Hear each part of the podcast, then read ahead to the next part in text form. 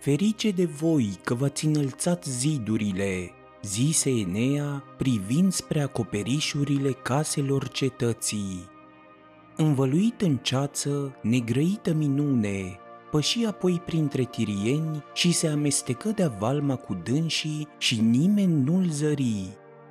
În mijlocul orașului se afla o dumbravă cu umbră plăcută, în locul unde, după ce fusese răspulberați de valuri și de furtuni, punii scoseseră din pământ capul unui cal aprig, semn pe care li-l arătase chiar Iunona.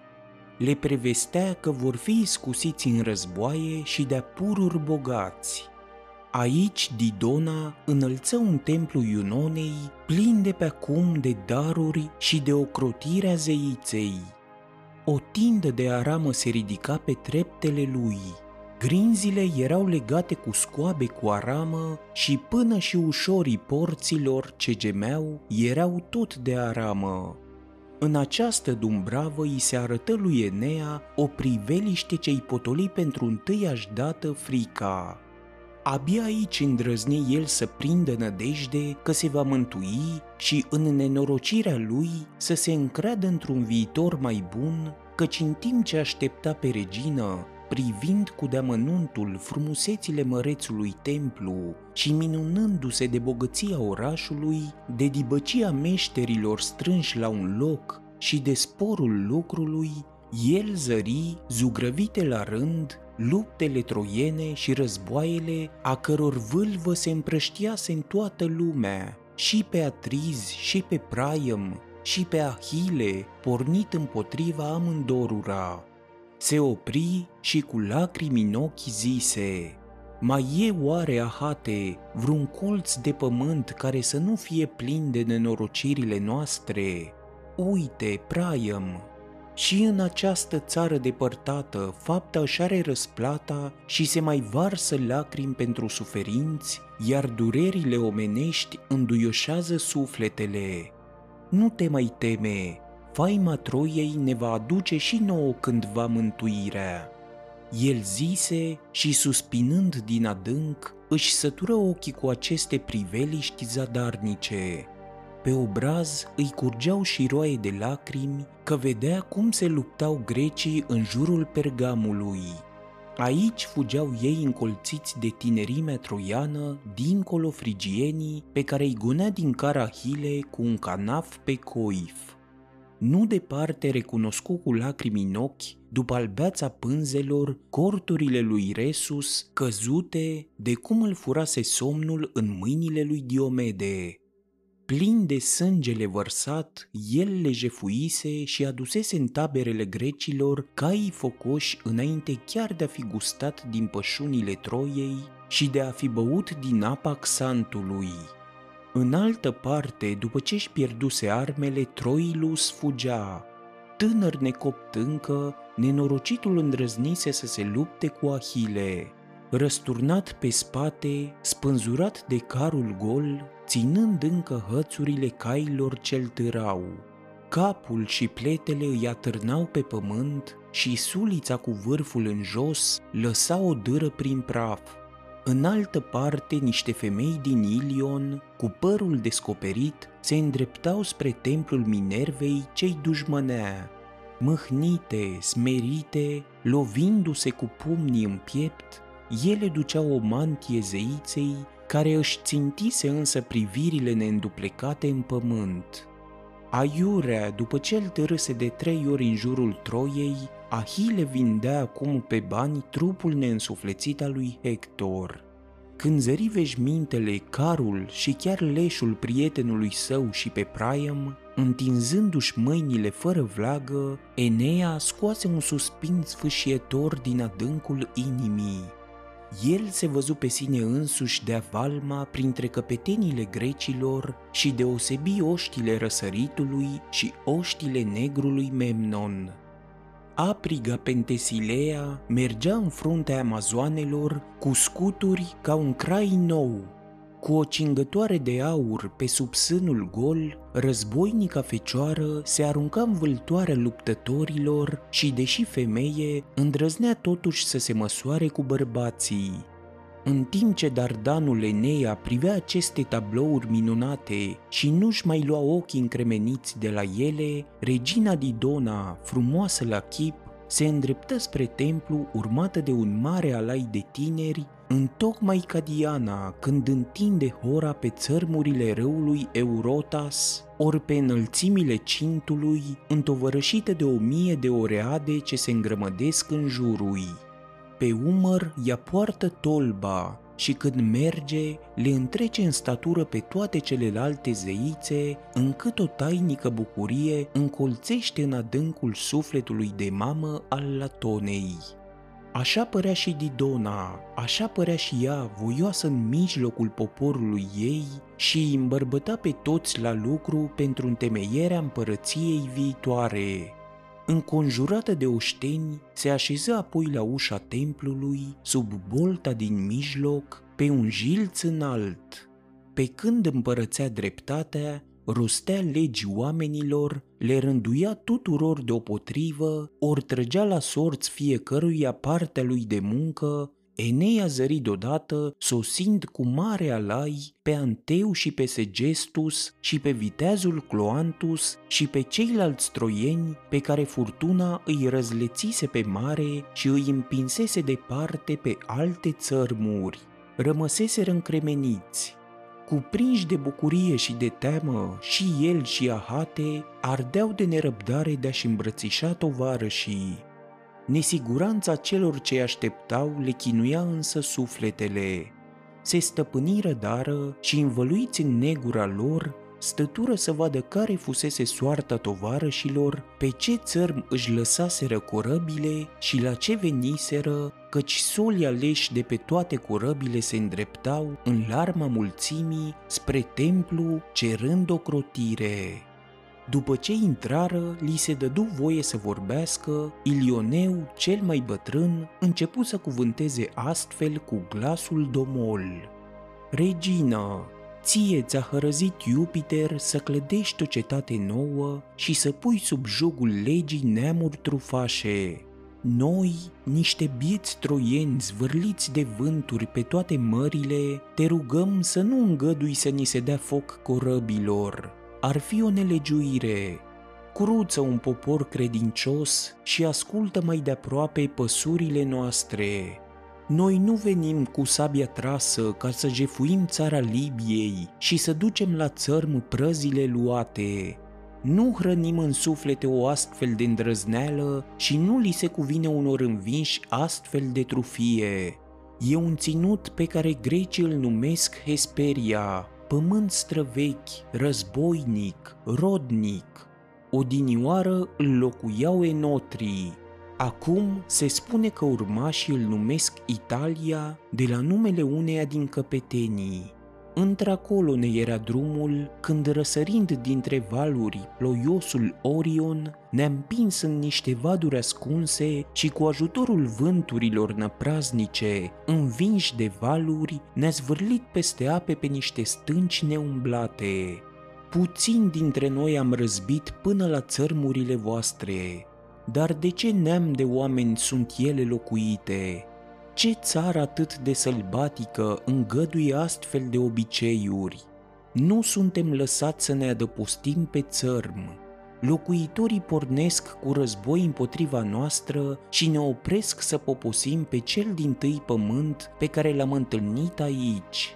Dacă ne socotiți omenia și armele unor muritori, temeți-vă însă de zei ce-și aduc aminte de bine și de rău Căpetenia noastră era Enea, decât care n-a fost altul mai drept, mai credincios și mai aprig în războaie. Dacă soarta ni l-a mântuit, dacă mai răsuflă încă și nu doarme printre umbrele morții, nu ne temem ca să te căiești de-l vei îndatora. În ținuturile Siciliei avem cetăți și ogoane și pe slăvitul aceste din sânge troian, Îngăduie-ne numai să ne tragem pe țărm corăbile zdruncinate de vânturi, să le punem bârne tăiate din pădurile voastre și să retezăm lopeți. Dacă ne dați să ajungem în Italia, după ce ne vom găsi căpetenia și tovarășii, voioși ne vom îndrepta atunci spre Italia și spre Lațiu. Dar dacă din potrivă nu mai e nicio nădejde și dacă te-au înghițit, bunule părinte al troienilor, valurile Libiei și nu ne-a mai rămas să sperăm măcar la Iulus, atunci să pornim cel puțin spre Marea Sicaniei, la locuințele pregătite pentru noi, din care am venit aici și la regele aceste. Astfel vorbi Ilioneu și toți dardanizii îi încuvințară vorbele cu murmure.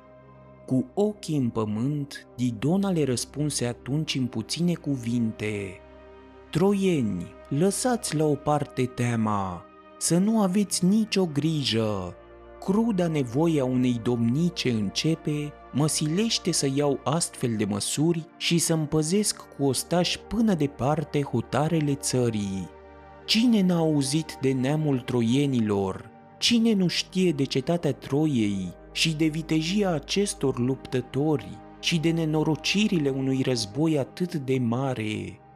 Noi, punii, nu suntem doar atât de întunecați la minte și nici soarele nu-și înhamă cai atât de departe de orașul nostru Tirian.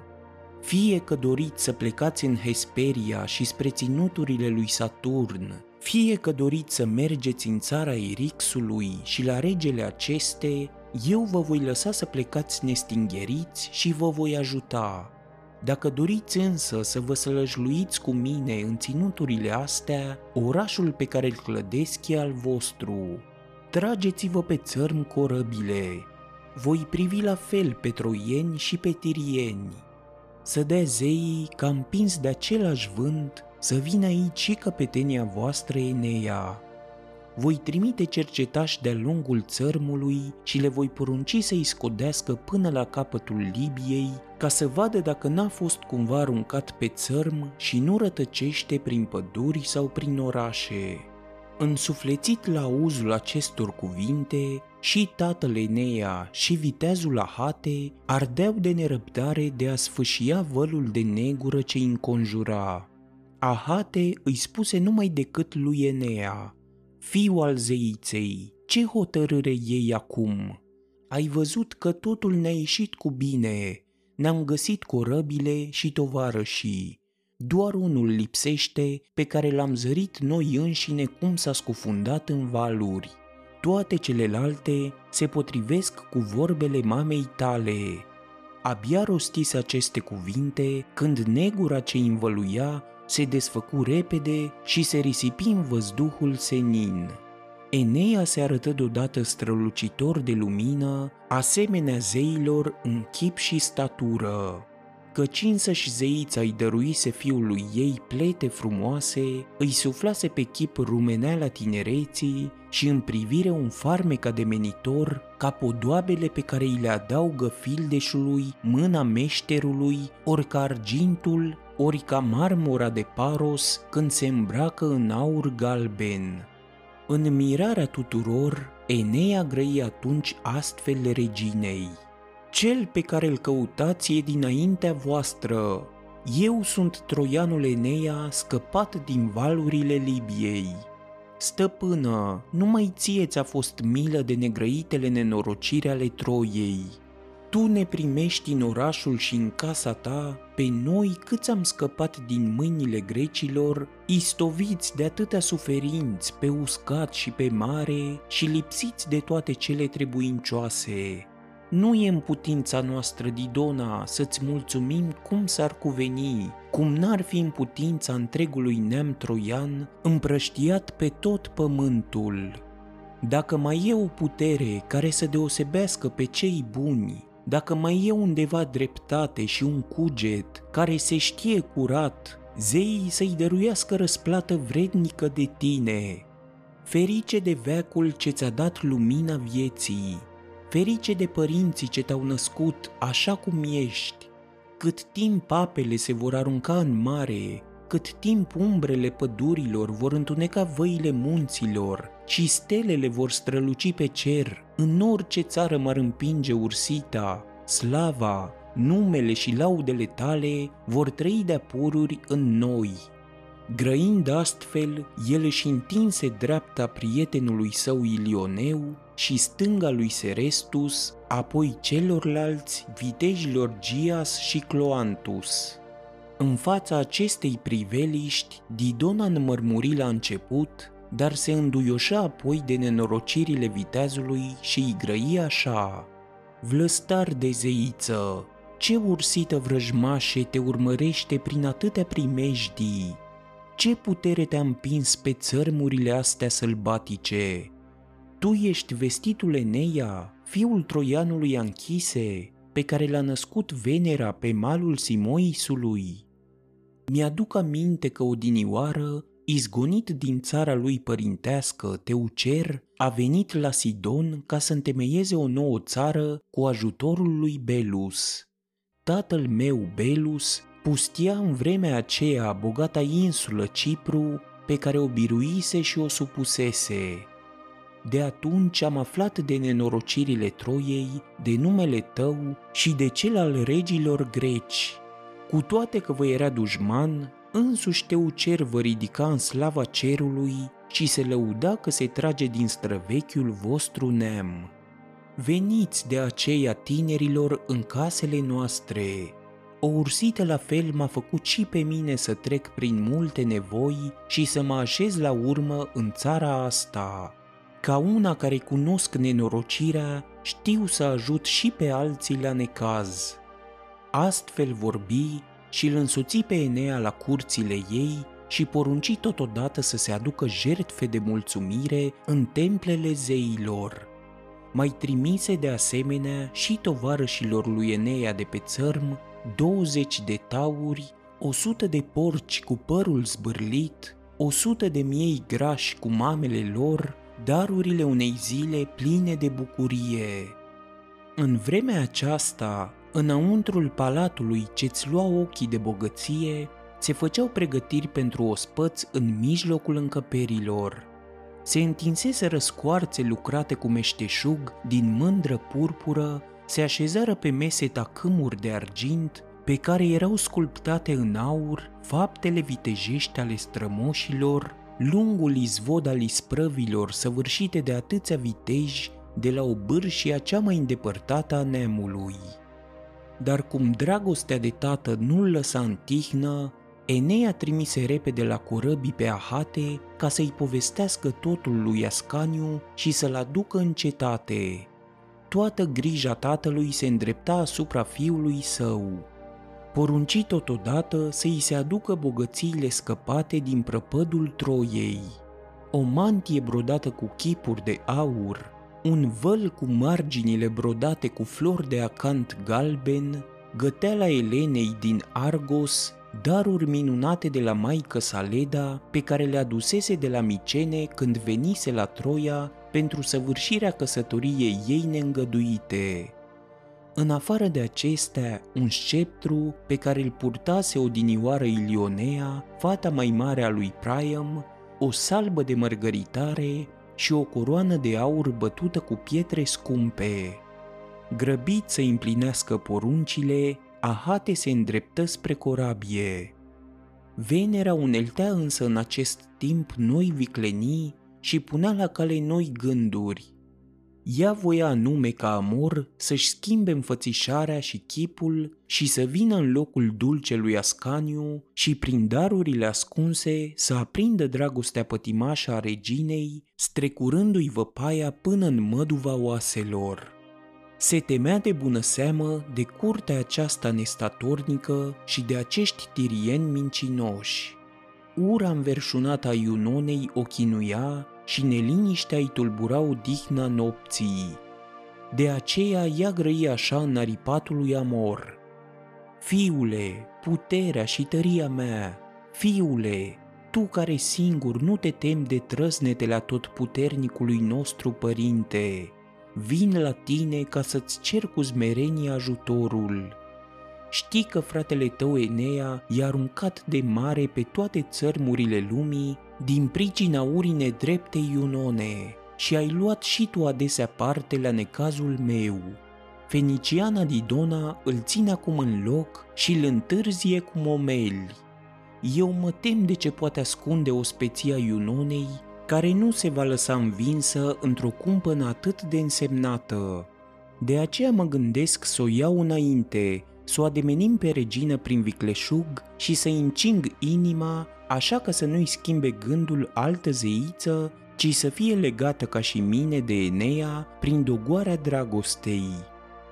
Iată acum chipul cum ai putea să o faci. Pe Ascaniu, copilul de rege, la care țin ca la ochii din cap, l-a chemat tatăl lui iubit și se gătește să vină la Catargina cu daruri scăpate de înnec și de băjenia Troiei. Eu îl voi adormi și îl voi duce în munții Citerei ori a Idaliei și îl voi ascunde în lăcașul meu sfânt ca să nu afle de meșteșugurile mele ori să mi le strice tocmai la mijloc. Tu schimbă-ți chipul numai pe o singură noapte. Copil, ia-ți înfățișarea de copil a lui Iulus, iar când Idona, voioasă și amețită de vin, te va lua la sânui în timpul ospățului și te va îmbrățișa cu dulci sărutări, strecoară-i în taină văpaia iubirii și varsă-i veninul. Amor ascultă vorbele iubitei lui mame, își scoase aripile și vesel se puse să pășească idoma ca Iulus, în vreme ce Venera turnă dulcea odihnă în trupul lui Ascaniu și îl luă strâns la sân în dumbrăvile din înălțimile Idaliei, unde moalele maghiran îmbălsămat îl înveli în umbra plăcută a florilor lui. Ascultând de povață, Cupidon mergea acum vesel, călăuzit de ahate și ducea la Cartagina darurile lui Enea. La sosirea lui, regina se așeză pe un pat de aur, pe niște scoarțe minunate în mijlocul tuturor. Tatăl Enea și tinerimea troiană veniră și ei tocmai atunci și se întinseră pe paturi de purpură. Robii turnară apă pe mâinile mesenilor și le dădură ștergare catifelate și scoaseră pâinea din coșuri.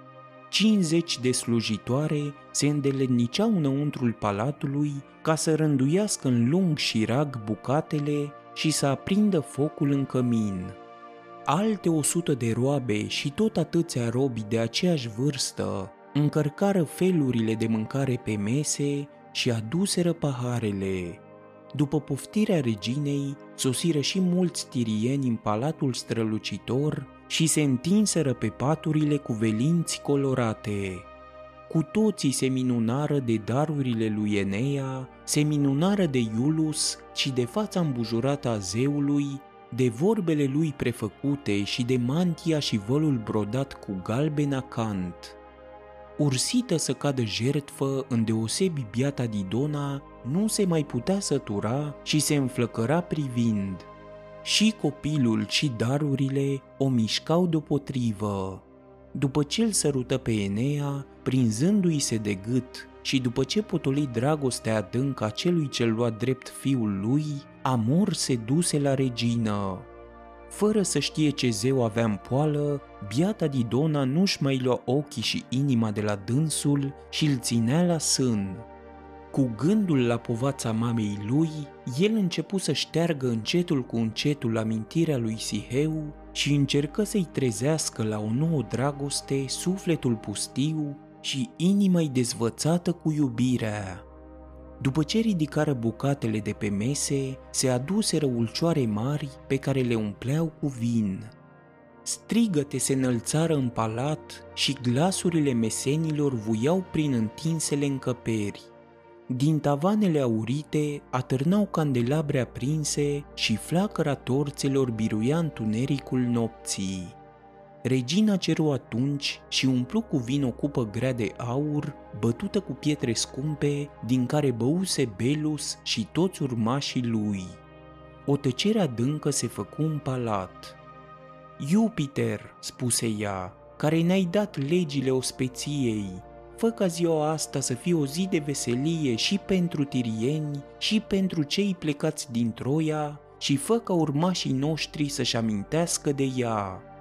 Fii printre noi și tu, Bacus, de la care purcede veselia, și tu, prielnică Iunonă, iar voi, tirieni, sărbătoriți cu voioșie ospățul ăsta ce ne-a strâns la un loc.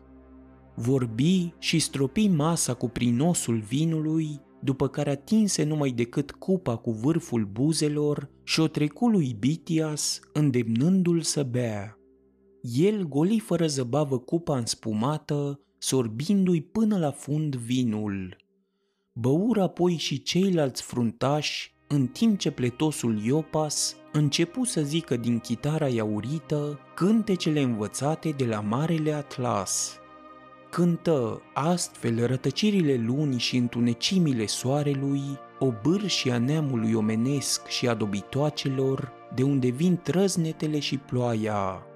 Cântă arcturul și ploioasele hiade și cele două urse, pentru ce soarele se grăbește atât de mult iarna să se scufunde în ocean și piedica ce ține pe loc nopțile de vară atât de târziu.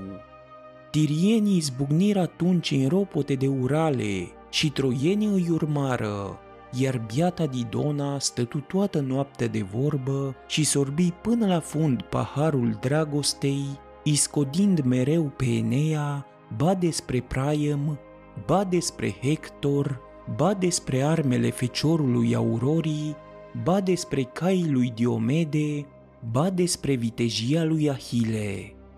Mai bine, oaspe, spuse ea la urmă, pune-te de nepovestește de la obârșia lor vicleșugurile grecilor și nenorocirile neamului vostru, precum și pribegiile tale, căci iată șaptea vară de când rătăcești din mare în mare și din țară în țară. Ți-a plăcut episodul? Dă-i subscribe și vei avea acces la celelalte pregătite. Nu uita să dai și coment și share pentru ca toți să afle unde pot găsi audiobook-uri gratis.